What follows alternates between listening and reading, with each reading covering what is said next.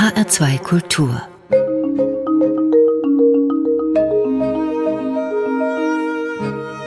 Doppelkopf Am Tisch mit dem Frankfurter Theatermacher Willy Brahme, Gastgeberin Ruth Fühner. Theatermacher, das klingt nüchtern und ich glaube, das hat er auch ganz gern. Aber eigentlich ist Willy Bramel doch zu einem echten Prinzipal herangewachsen. Mit seinem eigenen wunderbaren Spielort, der Naxos-Halle, einer seit Jahren eingespielten treuen Truppe, die immer mal wieder aufgefrischt wird durch junge Leute von außen oder aus der eigenen Familie, die Tochter, die am Haus inszeniert und den Sohn, der die Musik dazu macht. Kein reines Familien, aber doch ein sehr familiäres Unternehmen, das immer wieder gut ist für überraschende neue Sichtweisen, sei es auf klassische Theaterstoffe oder zum Beispiel auf die Geschichte des eigenen Spielorts. Die Geschichte des Prinzipals Pramel ist unser erstes Thema heute. Guten Tag, Herr Pramel. Guten Tag, Frau Fühler. Erzählen Sie uns, wo Sie herkommen? Ja, gut, ich bin Niederbayer, aus der Hauptstadt von Niederbayern, Landshut. Die berühmte Landshuter Fürstenhochzeit alle vier Jahre stattfindet, was natürlich eins meiner frühesten kulturellen Eindrücke ist, prägend, ein großes Fest, wo eine ganze Stadt sich in das Mittelalter zurückversetzt, also nicht Mittelaltermarkt und sowas, sondern sehr authentisch, sehr pur und sehr gut gestaltet. Was ist das, die Fürstenhochzeit? Naja, es ist in Erinnerung an eines der größten höfischen Feste des Mittelalters. Da kamen in einer Stadt, die hatte vielleicht, ich glaube, 9000 Einwohner, 75.000 Festgäste zusammen aus ganz Europa. Da ist es nämlich einem bayerischen äh, Herzog, Bayern war damals gespalten, in drei Fürstentümer, die sich gegenseitig bekriegten, die Brüder. Und einem ist es gelungen, seinen Sohn mit der polnischen Königstochter zu verheiraten. Und dieses Fest, diese Hochzeit war der Anlass für eines der größten Feste des europäischen Mittelalters und das wird in Andenken daran alle vier Jahre wieder gefeiert und da spielt eine ganze Stadt mit. Aber es ist nicht irgend so ein Schummel- und äh, Rummelfest, auch keine Dippemess. Es ist ein richtig groß gestaltetes, grandioses, historisches Fest. Hat der kleine Willy Bramel da auch mitgespielt? Ja, ja, von Anfang an. Ich wollte immer Prinz werden, aber als ich dann in dem Alter war, war ich, geriet ich dann sozusagen in die politischen, äh, nicht Wirren, in die politischen Bewegungen der Zeit und dann war mir das natürlich zu weit weg, Fürst eines mittelalterlichen Spektakels zu werden oder Prinz und dann habe ich das bleiben lassen. Aber ich war immer dabei die ersten vier, fünf Mal. Bei der allerersten Landshuter Fürstenhochzeit, das glaube ich war 48, das war nach dem Krieg. Während des Krieges fand die natürlich nicht statt. Und da war ein großer Eindruck, da waren natürlich die meisten Zuschauer waren Amerikaner, Schwarze, Neger, hätte man damals gesagt, die dann Bonbons und Kaugummis und so weiter von, äh, von den Tribünen, die, mit denen die Straßen gesäumt sind, geschmissen haben. Und das war ein ganz großer Eindruck und daher rührt auch meine sozusagen positive Einstellung zu Amerika. Und, äh, und zum Theater und theatralische Erfahrungen haben Sie ja, glaube ich, auch gemacht als ähm, katholischer Zögling. Ja, ja, ich bin da mit elf Jahren, also aus einem niederbayerischen Metzgerhaushalt. Da gab's war immer Wurst, wir haben nie gehungert, aber es gab keine Kultur und eigentlich, eigentlich keine große, keine Kunst gab es sowieso nicht. Den Begriff habe ich noch gar nicht gewusst, dass es den gibt. Mit elf Jahren in ein Klosterinternat gekommen, nach Oberbayern, diesmal schon nach Freising und das war meine Begegnung mit dem Abendland, also mit Latein und mit Musik und mit, es war ja noch ein deutsches Gymnasium. Da war Musik Hauptfach genauso wichtig wie Mathematik oder sowas. Und zugleich habe ich im Kloster, gab es eine Theatergruppe, es gab einen Klosterchor und ich bin dann ganz schnell in die Theatergruppe reingeraten, habe dort immer die Hauptrollen gespielt und auch inszeniert. Also so Stücke wie Herodes und der Kindermord in Bethlehem oder Tür der Gnade, also immer so religiöse äh, Spektakel, religiöse Stücke. Oder den Kirchenchor dirigiert dort oder, oder an der Orgel gesessen. Ne? Denn man musste noch in der Schule, wo ich war, noch zwei Instrumente lernen. Äh, und ich hatte damals Klavier gelernt und Orgel. Also von daher war der Weg nicht mehr weit ins Theater, möchte man meinen. Und als Sie das dann Ihrem Vater gesagt haben, der war natürlich begeistert. Genau. Also als niederbayerischer Metzgermeister, äh, wir, die Metzgerei lag auch noch ganz in der Nähe vom, vom Stadttheater in Landshut.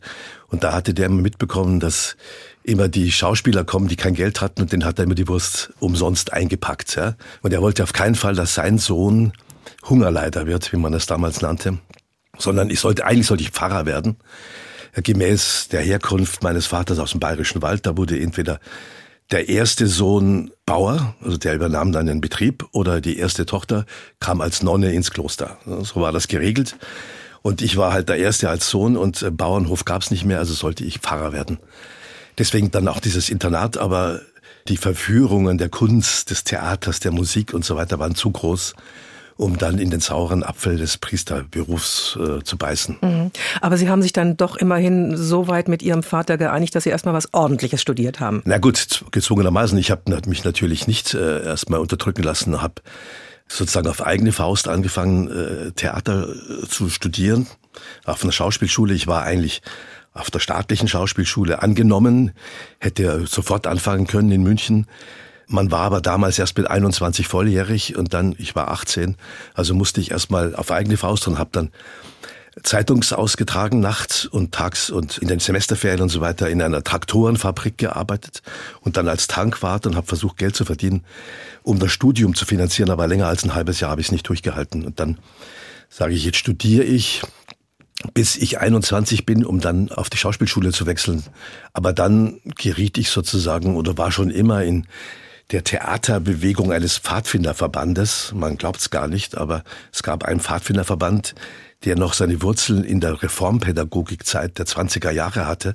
Martin Luserke war einer der ganz großen Theatermacher in der Landschulheimbewegung und dieser Pfadfinderverband hatte Traditionen dieser Reformpädagogik übernommen und dort wurde also mit wirklich professionellen Theaterleuten, Pantomimen, Musiker, Schauspiellehrer, Sprecherzieher wurde, wurden Theaterstücke produziert, also eigene Stücke nach eigenen Themen mit, mit festen Regeln, die an Shakespeare und Jan Kotz Forschung über die Shakespeare-Zeit äh, nachgebaut war. Und so bin ich dann in das Theater geraten über die Pfadfinder.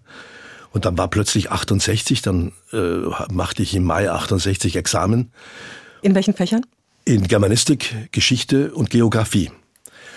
Und dann äh, hat mich sofort sozusagen der Ruf ereilt als musischer Bildner, so nannte man das damals noch, als hauptamtlicher musischer Bildner in die Bundeszentrale dieses Pfadfinderverbandes nach Berlin zu gehen, um dort als erster mit den Mitteln des Theaters die Ideen und die, die Inhalte des deutsch-französischen Jugendvertrages, Versöhnungsvertrages umzusetzen. Und dann habe ich sozusagen als erster Theatermacher wahrscheinlich der Geschichte einen deutsch-französischen Theaterkurs begonnen mit den Mitteln des Theaters, was sich natürlich sehr gut anbot, weil von uns konnte keiner Französisch und die Franzosen konnten nicht Deutsch, also muss man mit Händen und Füßen reden.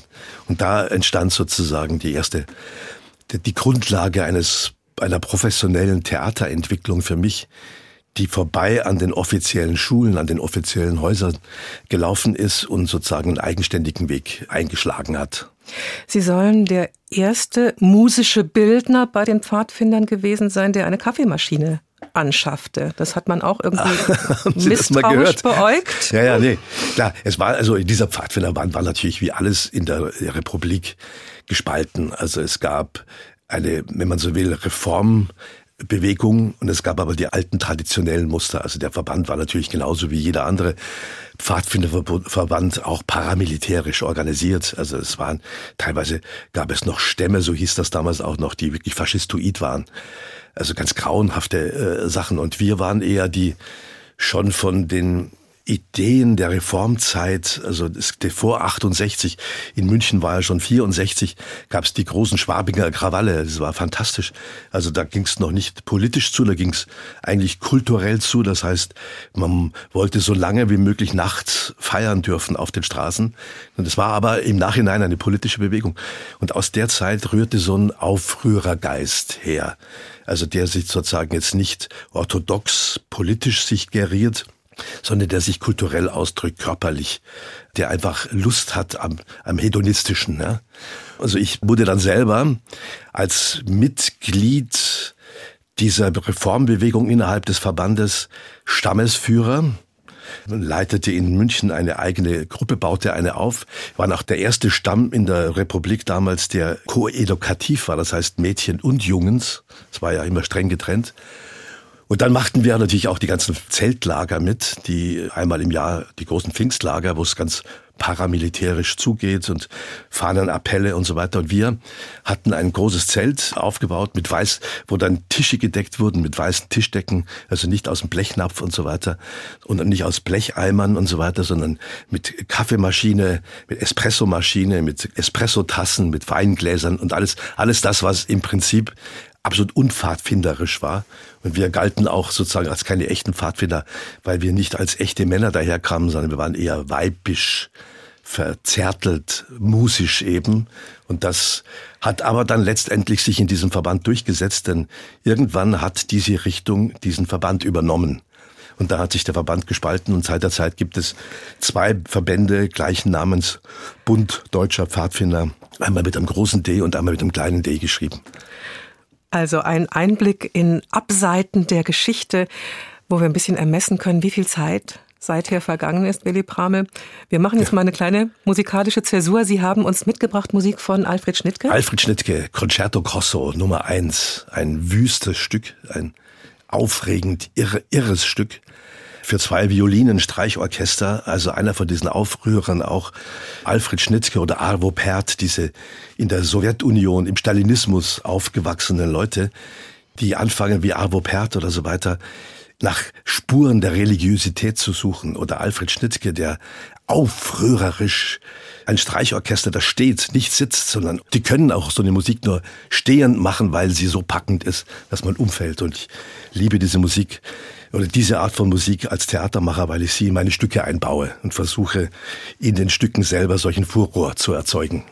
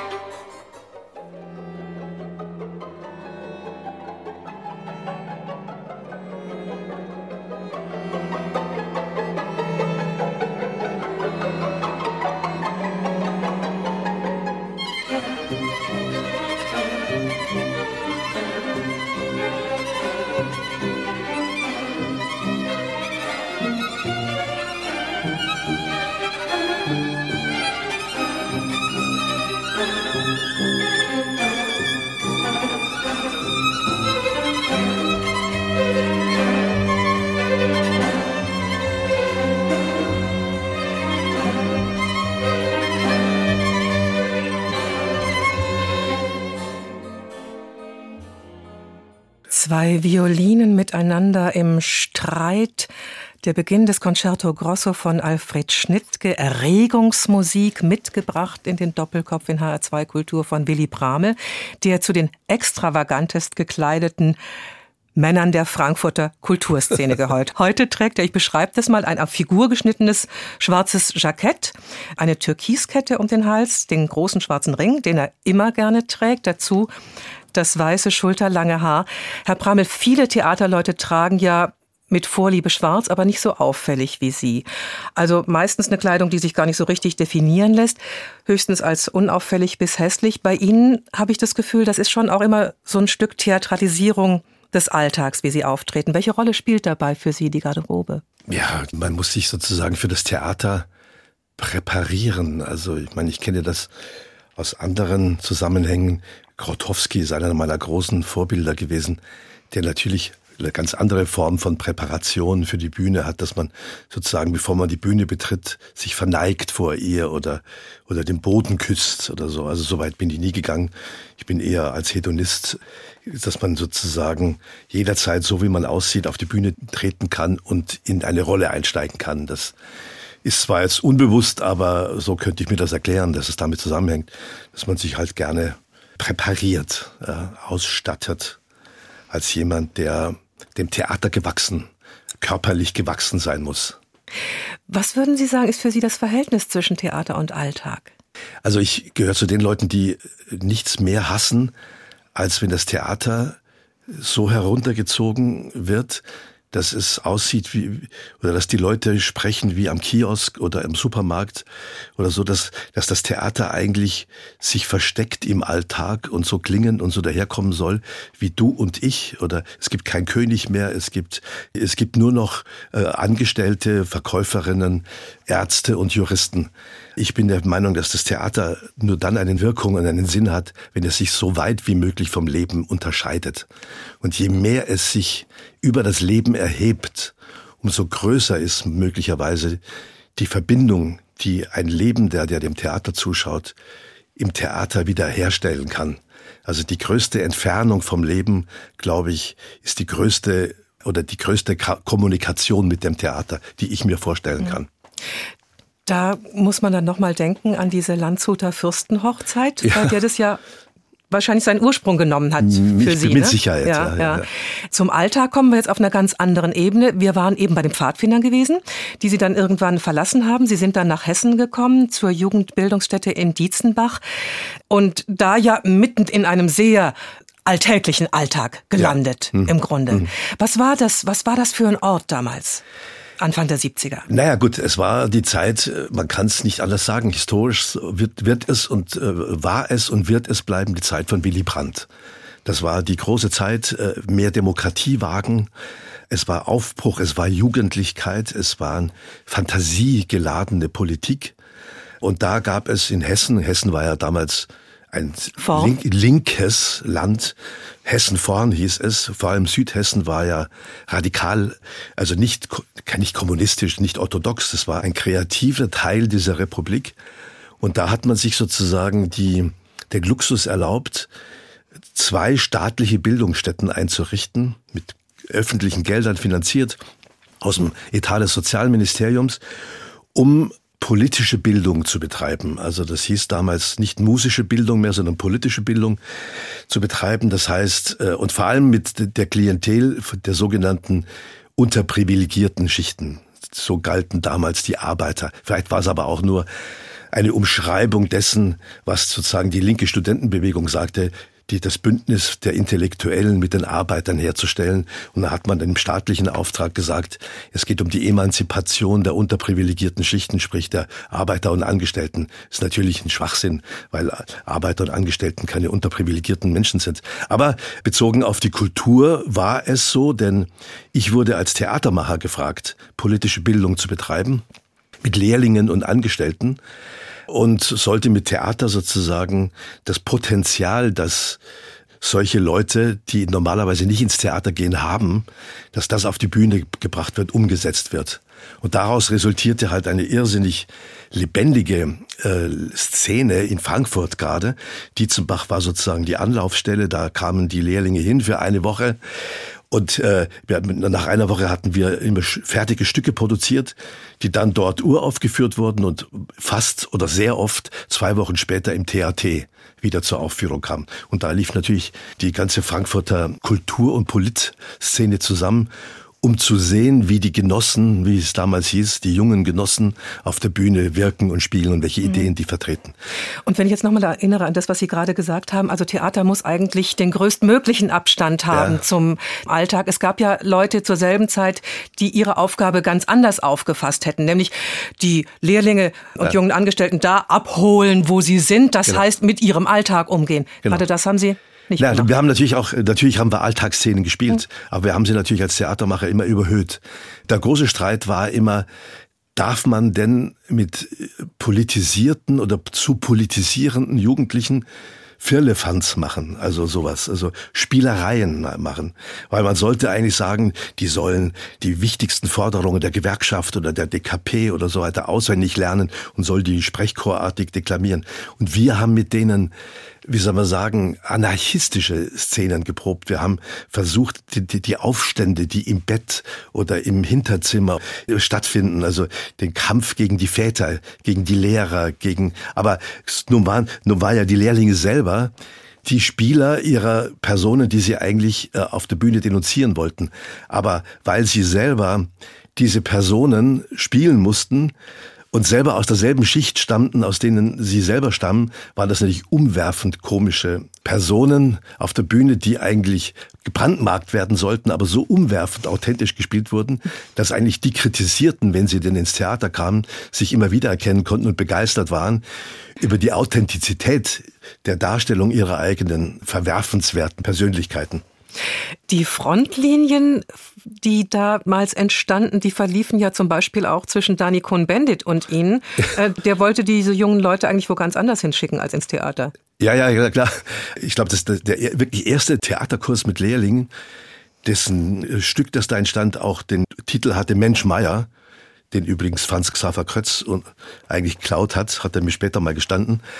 Mensch Meier und dieses Stück kam im TAT zur Aufführung und da versammelte sich natürlich die gesamte Frankfurter Polizszene. Und auch im Vorprogramm war Tonsteine Scherben, natürlich phänomenal damals, aufrührerisch. Und ähm, aber bevor sich sozusagen der Bühnenvorhang heben konnte, stand im Publikum jemand auf, der auf den Stuhl äh, trat und sagte, hört mal zu, ihr Genossen und Genossinnen, lasst euch von den bürgerlichen Ästheten, von den Sozialästheten nicht vom Klassenkampf abhalten. Eure Kultur, und dann hielt er den Fußball hoch, das ist der Fußball, folgt uns in den Grüneburg Park, um mit uns Fußball zu spielen. Und da haben die, und das war Daniel Cohn-Bendit, ja, eine wahnsinnig witzige Szene. Und dann haben aber die, die Lehrlinge nachdem wir eine Woche lang gearbeitet haben, wie die, wie die Berserker, gesagt, aber jetzt lasst uns doch mal, Genosse, lass uns doch mal ausreden. Ausreden war ja damals das Schlagwort für die Demokratisierung, dass man immer, jeder darf immer sagen, was er zu sagen hat. Und man muss üben und lernen, dem zuzuhören und dann erst konzentriert seine Gegenargumente vorzubringen. Und da hat man sich geeinigt in einer Abstimmung vor der Vorstellung, dass die Lehrlinge ihr Stück aufführen dürfen. Und dieses Stück endete natürlich auch mit einer Bühnenrevolution, ja, dass die dann doch ihre roten Fahnen herausholten, aber es war dann eher ironisch gemeint. Und darüber entstand immer so ein Streit. Ist das denn noch Politik, was da gemacht wird? Natürlich ist das Politik, was denn sonst? Leute zum sozusagen, zum Ungehorsam zu animieren und die mit den Mitteln der Ästhetik zum Vorschein zu bringen. Und da entdeckt man natürlich ungeahnte Möglichkeiten. Ne? Das haben Sie dann auch getan bei zwei Migrantentheatergruppen, ja. nämlich beim Teatro Siciliano und mhm. den Macab. Kann ich mich noch erinnern, zu der Zeit kam ich gerade nach Frankfurt, habe die dann mitbekommen und das war Ach. unglaublich sinnlich und witzig und ja. komisch und, und subversiv. Subversiv, ja. Das waren Jugendliche, die, die waren verpönt in der Stadt. Das waren ja die ersten Gastarbeiter, die man so mitbekam im öffentlichen Straßenbild. Und die standen immer in der Ackermannstraße im, im Gallusviertel. So 40, 50 Mopeds, nicht mal Motorräder. Eine Gang, also klar 50 Jugendliche, die so ausländisch wirkt, unheimlich laut sind, äh, italienisch, süditalienisch, waren natürlich äh, eine Gefährdung für den Stadtteil. Ja. Und da gab es Studenten, Linksstudenten, also die aus, äh, vom RK irgendwie. Und die haben, wollten versuchen, diese Jugendlichen zu politisieren. RK ja. muss man, glaube ich, nochmal. Revolutionärer Kampf hieß diese Gruppierung. Dazu gehörte auch der, der Fischer und Joschka. Äh, Joschka Fischer dazu gehören, äh, gehörten eigentlich alle in Frankfurt. In Frankfurt war man nicht bei den Kommunisten, war man beim RK, beim Revolutionären Kampf und das war eine Anarchoszene eigentlich, ja, Polit-Anarchoszene. Und die wollten sozusagen diese italienischen Jugendlichen der zweiten Generation, muss man sagen, politisieren und haben da so Räumlichkeiten angemietet. Das ist dann das spätere Gallus-Theater geworden in der Kriftler Straße und da waren, wurden Schulungen gemacht, also Kapital gelesen, Karl Marx Schulungen und als Ausgleich durften die Jugendlichen im Keller eine Disco betreiben. Da, so, da haben die Jugendlichen ihr Ohr den Studenten hingehalten für die marxistischen Theorien und durften dann sozusagen das wieder rauspusten im Keller.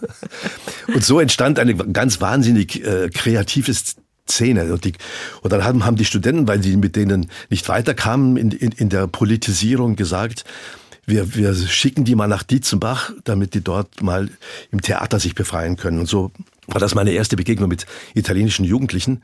Und da haben die natürlich erstmal, die dachten, es wäre in so einer staatlichen Bildungsstätte, und dann haben die so Armutsgeschichten erzählt, wie arm sie sind und dass sie nichts zu essen haben und dass sie verpönt sind und dass wenn sie in Frankfurt auf der Straße gehen, da kommen immer die deutschen Jugendlichen entgegen und verdrängen sie vom Trottoir und dann müssen sie auf die Fahrbahn wechseln und werden beinahe von Autos. Also absolute Rührgeschichten, die den Zweck hatten, sozusagen den sogenannten Sozialarbeitern oder Politbildnern die sozialen Probleme einer Gastarbeitergruppe näher zu bringen. Wenn man sie aber genau anguckt, die merkt man, die sind wahnsinnig toll gekleidet. Die haben alles sind von Cerutti ausgestattet, haben die schönsten Hosen Frankfurts an, haben Dafür hat Willy Bramel einen Blick, ja. Ja, genau. Und das war einfach wahnsinnig. Und das, die Armutsbilder, die sie schilderten, passten überhaupt nicht zu diesem irrsinnigen Outfit. Tolle Frisuren. Im Gegensatz zu deutschen Jugendlichen, die damals ganz bieder waren und sehr, sehr geschmacklos gekleidet und sehr billig gekleidet, waren die immer perfekt gekleidet. Und aus diesem Widerspruch entstand also ein irrsinnig lebendiges Theater. Queer La hieß das erste Stück hier und dort und da schilderten die ihre Probleme mit ihren Vätern, die von der Bundesregierung quasi eingekauft wurden in Süditalien und nach Frankfurt geholt wurden, um dort die Dienste zu machen, die die Deutschen schon damals nicht mehr machen wollten. Also entweder Straßenkehrer, äh, Müllabfuhr oder bei der Post. Und die Jugendlichen der zweiten Generation wollten das nicht mehr wie ihre Väter. Die wollten nicht mehr die Drecksarbeit machen. Die wussten auch, wir bleiben hier, wir werden nie mehr nach Süditalien gehen, höchstens im Urlaub. Und dann haben die den Aufstand gegen die Väter und wir haben diesen Aufstand natürlich auf theatralisiert. Und natürlich war wieder der gleiche Effekt wie beim Lehrlingstheater. Sie spielten selber ihre verachtenswerten Väter und ihre wehleidigen Mütter und ihre verfemten äh, Schwestern, die nicht auf die Straße durften und so weiter. Aber es war so umwerfend komisch, wie die ihre Väter und ihre Mütter spielten, dass man Tränen vergießen konnten angesichts einer solchen Authentizität und Liebe zu ihrem eigenen Milieu. Ja. Willy Bramel, ich glaube, wir könnten ewig in der Geschichte Ihrer Theaterarbeit kramen. Eins müssen wir jetzt noch ansprechen, weil mich das zutiefst beeindruckt hat. Eine Arbeit, die Sie gemacht haben in einem Dorf namens Niederbrechen. Sein Blut komme über uns, eine Aufarbeitung der Nazizeit. War das auch für Sie so eine Art Höhepunkt Ihrer Theaterarbeit? Ja, es gibt viele Höhepunkte, mhm. aber klar in diesem Prozess des Freischwimmens. Also ich betrachte immer diese Lehrlingstheater, aber diese Gastarbeitertheater. Eigentlich war das eine Materialschlacht. Und zugleich aber auch das Lernen, dass Theaterarbeit, auch wenn sie ästhetisch verstanden ist, gesellschaftliche Relevanz hat. Dass man Leuten eine Sprache gibt, die in der Gesellschaft keine Sprache haben. Dass man sie sozusagen mit ihren eigenen Mitteln, die in der Politik nicht vorkommen, plötzlich aber Übersicht über die Politik erheben und eine Ausstrahlung haben, wie man sie eigentlich in der Politik oft vermisst, ja, also dass man das fördert. Und dann war das für mich natürlich irgendwann mal ausgeschöpft. Und dann hat man angefangen zu sagen, ich kann nicht jeden, jedes Jahr 20, 30 solcher Kurse machen und Stücke so Vaudeville-artig produzieren. Man muss mal kontinuierlich und regelmäßiger arbeiten mit denselben Leuten. Und da habe ich mir sozusagen ein Dorf gesucht. Das ist nochmal eine abendfüllende Geschichte, das zu erzählen wo die Bevölkerung sozusagen noch so tut, als wäre es ein Bauerndorf, aber bereits in, in, der Industriearbeit völlig aufgegangen ist. Also ungefähr 60 Kilometer von Frankfurt entfernt, von der Höchst AG entfernt. Ein Dorf, das eigentlich jeden Tag zu zwei Drittel in die Höchst AG zur Arbeit fährt. Aus der Gegend um Limburg. Aus der Gegend von Limburg, ja, und am Abend wieder zurückkehrt und so tut, als wären es noch ein Bauerndorf, obwohl die Bauern schon längst in der letzten Flurbereinigung eigentlich ausgesiedelt wurden und das Dorf eigentlich nur noch mit Ethanitfassaden versucht, den Geruch und den Anblick eines ehemals bäuerlichen Dorfes zu kaschieren. Und da auch viele, viele Phasen vergangen, mehrere Stücke. Und der Höhepunkt war, nachdem man sich schon fünf Jahre kannte und mit den Leuten Vertrauen gewonnen hatte, mal zu die Geschichte zu erforschen, was haben eigentlich diese Leute, und da dachte ich immer an meine Mutter oder an, was haben die eigentlich, welche Schuld haben die am Dritten Reich? Keine Ahnung. Meine Eltern waren nie politisch. Die haben auch nie jemanden umgebracht, glaube ich. Aber trotzdem sind sie in der Zeit dabei gewesen und das hat mich beschäftigt zu sagen, was, welchen Anteil, wie, wie kommt Schuld zustande? Und, und Bayern war mir als etwas in den Augen der kräftigen Bayern verweichlichter Mann war mir zu stark, dachte ich, in Bayern schaffe ich das nicht. Also kommt mir so ein hessisches Dorf eher entgegen. Und dann hat man in der Tat versucht, mit den Leuten die Erinnerungen an die Zeit auszugraben. Und die waren natürlich alle noch lebendig, weil alle ja noch leben.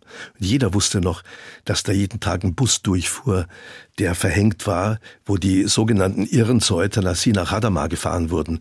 Und eine halbe Stunde später erzählten die sah man Rauch aufsteigen aus Hadamar. Also jeder wusste alles, was in der Zeit passiert ist. Und das war natürlich wahnsinnig schwer und trotzdem durch diese lange Theaterarbeit, in der Vertrauen sich gebildet hat, wurde es möglich, dass die Leute ihre Geschichten ausgruben und im Dorf selber es möglich war, diese Geschichten preiszugeben, aber immer mit dem Aspekt, es soll niemand denunziert werden. Wir haben dann später auch alle Namen getilgt. Wir haben versucht, als Theaterleute diese Geschichten, die erzählt wurden, zu überhöhen, einzubinden, auch in einen, in den Kontext, wie kann man sich denn solche Geschichten erinnern, was wir ja, ja, ja noch Jahrtausende lang machen müssen. Wir werden uns immer, wir werden Formen finden müssen, wie wir uns adäquat an diese Geschichte erinnern. Und daraus entstand, sein Blut komme über uns, also dieses berühmte Zitat auf das Evangelium und äh, haben versucht sozusagen jetzt in einer vierstündigen riesigen Arbeit mit 150 Mitwirkenden eines ganzen Dorfes diese Geschichte auf die Bühne zu bringen. Und die Bühne war natürlich, die, so eine große Bühne gab es gar nicht. Wir mussten eine große Turnhalle anmieten, um überhaupt diese Massen da bewegen zu können und noch tausend Zuschauer reinzukriegen. Und dann später dieses Stück bei der alten Oper aufzuführen. Und als die alte Oper dann sich eine Aufführung anguckte und sagte, um Gottes Willen, das kriegen wir bei uns in die alte Oper gar nicht mehr hinein, haben die ein Theaterzelt gebaut im Grüneburg Park wo dann 1000 Zuschauer reinpassten und noch diese 150 Leute den Park spielend bevölkern konnten. Willy Pramel, wir reden gleich über das, was danach gekommen ist und was Sie im Augenblick machen mhm. in der Naxos-Halle in Frankfurt. Zeit für die nächste Musik. Das ist Klaus Nomi. Klaus Nomi. Ja, auch seinerzeit ähm, wollte er auch zum Theater das Theater hat sich für ihn nicht interessiert. Also ging er immer ums Theater herum. Als Türsteher habe ich gelesen, als Kartenabreißer, als Statist, soweit hat das gebracht. Bis er dann eines Tages merkte, im deutschen Stadttheater kommt er nicht an, ging nach New York und hat sich dort zu etwas ganz Ungewöhnlichem ausbilden lassen, was es damals noch gar nicht gab, nämlich zum Countertenor.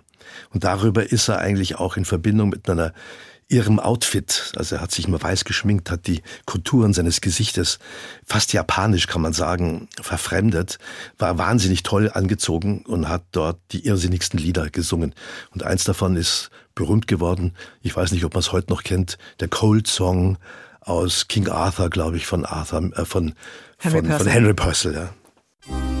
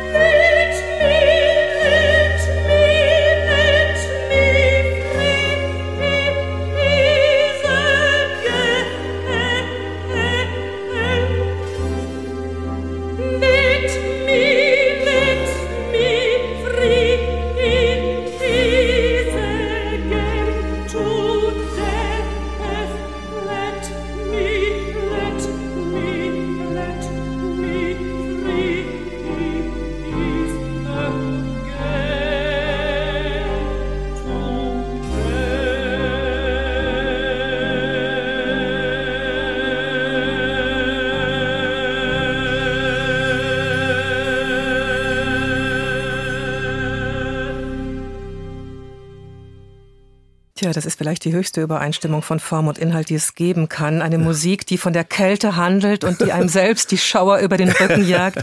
Das war der Countertenor Klaus Nomi mit Musik von Henry Purcell. Zu Gast bei Ruth Fühner im HR2 Doppelkopf ist heute der Theatermacher Willi Pramel. Wir haben über seine Arbeit mit Lehrlingen, mit Migranten, mit Dorfbewohnern gesprochen. Er hat dann auch ein bürgerliches Publikum mit ins Boot geholt bei Faust 1 und 2 in der Paulskirche in Frankfurt zur 1200-Jahrfeier der Stadt. Zum 250. Geburtstag von Goethe 1999 hat er den Osterspaziergang initiiert, der dann leider nach ein paar Jahren vor sich hingestorben ist. Ja, und seit elf Jahren nun ist er mit seinem Theater zu Hause auf dem Gelände der ehemaligen Naxos-Union, einer Fabrik, die Schmirgel herstellte. Eine wunderbare Industriebasilika ist es, die Bramel dort als Bühne nutzen kann. Ein tiefer, tiefer Raum, der sich mit Nebel füllen kann oder mit sehr konkreten Geschichten. Es riecht dort immer noch metallisch und nach mhm. Industriestaub. Und das Foyer bezieht seinen Reiz nicht zuletzt aus dem Widerspruch zwischen der ironischen Kostbarkeit von Theaterrequisiten und einem Gehäuse, das von Maloche und Niedergang erzählt. Mhm. Was, Willy Prammel, bedeutet dieser Ort für Sie? Ich habe ja immer, sagen, vagabundiert mit dem Theater, immer eigentlich auch nach der Gründung des Theater Willy Pramels im Jahr 1991 immer sozusagen Locations gesucht, die sich mit einem bestimmten Stoff reibt. Ja, mal eine Diskothek, mal ein Kirchenraum, mal eine alte Hafenschmiede im Osthafengelände. Also und, und immer wieder Orte äh, gesucht, die nicht nach Theater, die, die kein Theater sind, sondern die eine eigene Geschichte erzählen. Und als äh, ich habe schon in den 90er Jahren immer wieder diese Halle gesehen und gesagt, da muss man doch reingehen können, das muss doch möglich sein. Diese, was von Ihnen erwähnte Inszenierung von Faust 1 und 2 ist da auch in monatelanger Probenarbeit dort untergebracht gewesen. Und als wir dann im Jahr 2000 über den damaligen Kulturdezernenten äh, Nordhoff die Erlaubnis bekamen, temporär die Halle zu nutzen für ein Projekt zum offiziellen Millenniumsprogramm der Stadt Frankfurt, und wir uns den Tarzanstoff gewählt haben als Stoff, der sozusagen fragt, wo kommt der Mensch her, wo geht er hin? Also Tarzan, der ja seine Wurzeln, der ja nicht weiß, dass er Mensch ist, sondern der von Affen aufgezogen wird. Und weil er sich in die Jane verliebt, plötzlich von einem Tag auf den nächsten aus dem afrikanischen Dschungel an den Piccadilly Circus nach London katapultiert wird. Da hat dann mein Freund Michael Weber, Hauptdarsteller und seit Theatergründer, der hat dann äh, die ganze Naxos-Halle in einen riesigen afrikanischen Dschungel verwandelt und hat in sechs auf Eisenstählen aufgesetzte Palmblätter stilisiert, 600-fach in der Halle einen riesigen Dschungel aufgebaut. Und da kam doch sozusagen noch verstärkend hinzu, dass die Halle selber durchlöchert war. Die war nicht saniert, die stand zwar denkmalgeschützt herum, aber war völlig zerstört eigentlich schon. Die fing schon an zusammenzufallen. Und wenn es da in unseren Aufführungen anfing zu regnen, real, dann regnete dieses Bühnenbild und der Boden, der sozusagen tagsüber durch die Hitze aufgeheizt war, entwickelte Dämpfe und man hatte das Gefühl, an den Niagara-Fällen zu sein oder irgendwo im afrikanischen Dschungel. Es war unbeschreiblich. Ja? Und der, der von Ihnen erwählte Geruch, der noch eine Rolle spielt und diese Reibungen. Und diese Halle hat uns seit der Zeit nicht mehr losgelassen und wir sind einfach nicht mehr rausgegangen. Und haben gesagt, wenn wir jetzt gehen, dann verfällt die Halle weiter. Und dann haben wir angefangen, ich bekam zwar keinen Vertrag von der Stadt, um da ordentlich und abgesichert auch Miete zahlend arbeiten zu können, und dann habe ich halt gesagt, gut, wenn man uns schon keinen Vertrag gibt, dann versuche ich sozusagen unseren Verbleib, unseren illegalen Verbleib an diesem Ort durch eine gemeinnützige Arbeit zu kompensieren. Und habe äh, EU-Mittel gesucht, mit denen wir die Möglichkeit bekamen, 18 langzeitarbeitslose Jugendliche, die übers Arbeitsamt gestellt wurden, mit Sanierungstechniken auszubilden, um sie sozusagen wieder zu qualifizieren für den ersten Arbeitsmarkt. Und so hatten wir zwei Fliegen auf einen Schlag. Einmal konnten wir Jugendliche, die eigentlich überhaupt keine, keine Chance haben, auf dem normalen Arbeitsmarkt untergebracht zu werden, denen Techniken erlernen lassen mit professionellen Meistern und zugleich konnten wir sozusagen diesen Ort, an dem wir uns selber als Theater festsetzten, stabilisieren, Fenster einsetzen, die schlimmsten Löcher stopfen und so weiter und so fort. Und daraus entstand im Prinzip auch sozusagen der erste Keim einer öffentlichen Anerkennung, dass die Arbeit, die wir dort machten, kulturell, aber auch sozial von gesellschaftlicher Tragfähigkeit ist. Und das hat sich dann im Laufe der Jahre, obwohl immer das Damoklesschwert über uns schwebte, wird die Halle geschlossen, wird sie, kommt da eine Parkgarage rein oder wird es, weiß der Teufel, was es für Ideen immer gab. Und wir alle zwei Wochen ein Mahnschreiben bekamen, sie müssen bis zum so und so vielten die Halle geräumt haben. Wir haben es nie gemacht, wir sind geblieben. Und irgendwann kam der Unternehmer Klaus Wisser daher, der die Halle als Mieter übernommen hat und hat festgestellt, hier sind da Theaterleute drin, die ja sinnvolle Arbeit machen. Und dann hat er gesagt, also, ich kann euch da jetzt nicht rausschmeißen und da jetzt mein Fuhrpark äh, von meinen Reinigungsmaschinen da reinstellen, macht ihr Theater und wir gucken, wie wir zusammen mhm. auskommen. Und seit der Zeit habe ich halt einen Vertrag in der Tasche abgesichert. Der ist zwar jetzt Ende des vergangenen Jahres abgelaufen und jetzt bin ich mal wieder in dem Zustand, dass ich keinen Vertrag habe. Mache aber weiter. Wir machen Theater, die Leute kommen wie immer. Wir haben einen Spielplan und jetzt warte ich, dass ich endlich, wenn irgendwie die ganzen Recherchen und Untersuchungen abgeschlossen sind, dann den längst versprochenen, sowohl vom Liegenschaftsamt als auch vom Kulturdezernent versprochenen Vertrag bekomme, wo ich die nächsten fünf oder zehn Jahre abgesichert weiterarbeiten kann. Da hoffen wir aber schwer drauf. Und wenn das nicht passiert, dann werden wir da versuchen, ein bisschen nachzuhelfen. Grabe, wo du stehst, heißt eins mhm. ihrer Motti, Willi Pramel. Und das haben Sie auch an dieser Stelle in der Naxos-Halle getan, mhm. gegraben in ihrer Geschichte. Herausgekommen ist eine Produktion mit dem schönen, aber langen Titel Ariadnes Faden, Arthurs Schwester Marie und der echte Naxos-Schmirgel. Das war eine Führung durch Raum und Zeit dieses Ortes. Ja, ja. Gut, wir haben in der bereits erwähnten Bauhütte, also dieses Projekt mit diesen Jugendlichen aus EU-Mitteln, diese Qualifizierung von langzeitarbeitslosen Jugendlichen auch, ein Erzählcafé eingerichtet mit ehemaligen Arbeitern und Angestellten der Firma Naxos Union und haben versucht, aus dem eigenen Erleben, aus dem Erleben von Arbeitern und Angestellten die Geschichte ihrer Firma zu rekonstruieren. Also in den 70er, 80er Jahren nannten wir das Oral History oder Memoir Kollektiv aus, über die französische Kulturarbeit einsickernd und aufgegriffen von uns. Grabe, wo du stehst, war ein Motto der schwedischen Arbeiterbewegung, die sozusagen in den Zeiten, wo der schwedische Bergbau eingebrochen ist, wo er keine Zukunft mehr hatte, und man anfing zu sagen, wie geht's dann dort in dieser Region weiter? Damals war ja noch der Ingmar Bergmann als Intendant des Stockholmer Nationaltheaters hat dort ein Projekt geleitet, wo die mit den Arbeitern die Geschichte ihres Berg, die Bergwerksgeschichte aufgearbeitet haben, um zu sagen, Spuren zu finden, wo könnte eine solche Region anknüpfen, um neue Wege der, der Zukunftsförderung zu betreiben. Und so haben wir das im Prinzip auf Naxos auch gemacht. Und diese Arbeiter und Angestellten haben ihre Geschichte wirklich bis ins Detail, bis ins 19. Jahrhundert zurückverfolgen können. In die Gründungszeit dieser Firma, die ja dann später eine Frankfurter Weltfirma geworden ist. Hier wurde das erste Produkt dieser Firma hergestellt. Das Weltmonopol hatte nämlich Schmirgelpapier. Und der Name Naxos Union hat tatsächlich einen Bezug mit der Ägäisinsel Naxos, wo dieses Gestein abgebaut wurde.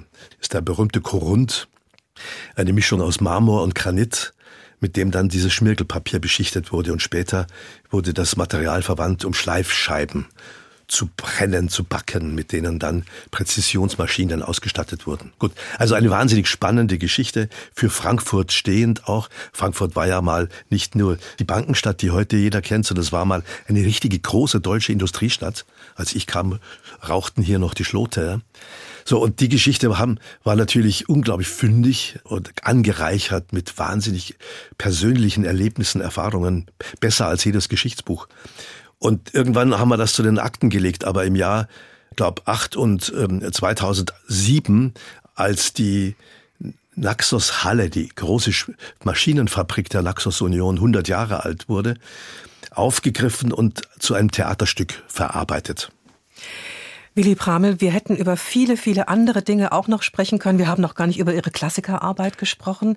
Die Arbeit mit Kleist, Schiller, Goethe, über den Schillerianer Willi Pramel, der ja. dank dieser Stadt Frankfurt irgendwann zum Goetheaner geworden ist. Wir haben auch nicht darüber gesprochen, dass Sie zwar seit vier Jahrzehnten hier leben, aber Frankfurt doch noch nicht so ganz als Ihre Heimat begreifen. Das vielleicht alles Stoff für einen Doppelkopf in nochmal zehn Jahren. Ganz herzlichen Dank für dieses Gespräch. Was hören wir zum Schluss? Mozart, Gran Partita, die Nummer fünf darin, Romanze heißt das banalerweise.